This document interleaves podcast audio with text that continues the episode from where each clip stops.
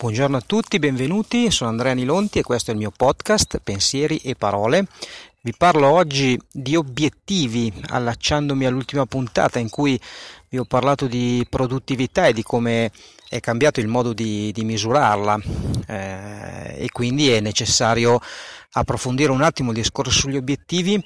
non voglio stare a parlarvi di obiettivi smart perché sicuramente ne avrete già sentito parlare anche dal sottoscritto. Eh, ricordo solamente che un obiettivo deve avere alcuni connotati, deve essere quindi mh, mm, un obiettivo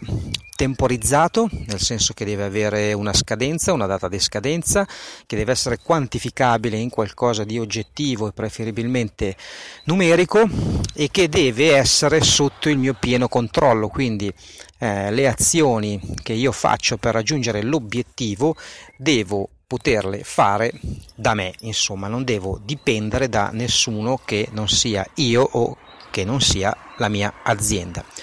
Ma detto questo, non è comunque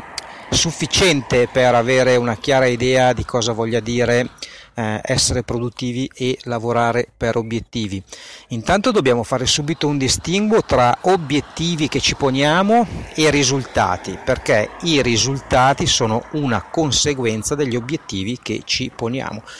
Vi faccio un esempio, in ambito sportivo si può parlare di eh, avere come obiettivo quello di vincere il campionato, questo è un risultato, non è un obiettivo, gli obiettivi possono essere altri come eh, lavorare per migliorare le doti tecniche, migliorare le doti fisiche e via, e via dicendo. Ma volevo ancora mm, di più allargare ancora di più il raggio quando si parla di obiettivi e parlare di obiettivi aziendali perché adesso che stiamo vivendo questo momento di crisi, penso sia il caso di fare una riflessione piuttosto seria su quali siano gli obiettivi dell'azienda e per obiettivi parlo proprio dei prodotti e servizi che poi l'azienda va a immettere nel mercato, quindi del valore aggiunto che l'azienda crea e produce, perché questo valore eh, è un obiettivo sul quale si può lavorare se risolve un problema, quindi se di fatto io ho una soluzione che risolve un problema di possibili clienti. Eh, al contrario, se il mio valore, quindi il mio prodotto o servizio che metto sul mercato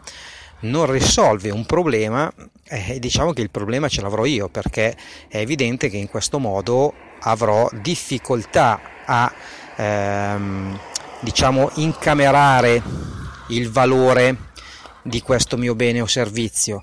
Eh, tutto ciò si traduce nel fatto che le aziende che sono clienti centriche, quindi che mettono veramente il cliente al centro partendo dai bisogni del cliente,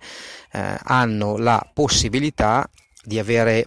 risultati molto buoni perché possono raggiungere obiettivi elevati, perché hanno un valore che è molto alto. Al contrario, le aziende che sono prodotto centriche o servizio centriche eh, hanno bassa possibilità di eh, diciamo mh, immettere mh, valore sul mercato e quindi hanno bassa capacità di essere profittevoli e quindi produttivi. Questo vi volevo raccontare in merito a produttività e obiettivi. Eh, sempre su questo argomento ci resta eh, comunque spazio per parlare di problem solving, ma non questa volta. Vi rimando alla prossima puntata dove chiuderemo un po' il cerchio tra produttività, obiettivi e problem solving. Come al solito se avete domande, dubbi o suggerimenti mi potete contattare, la mia mail è info anilonti.it e il mio numero di cellulare è 331 34 99 046. Ciao!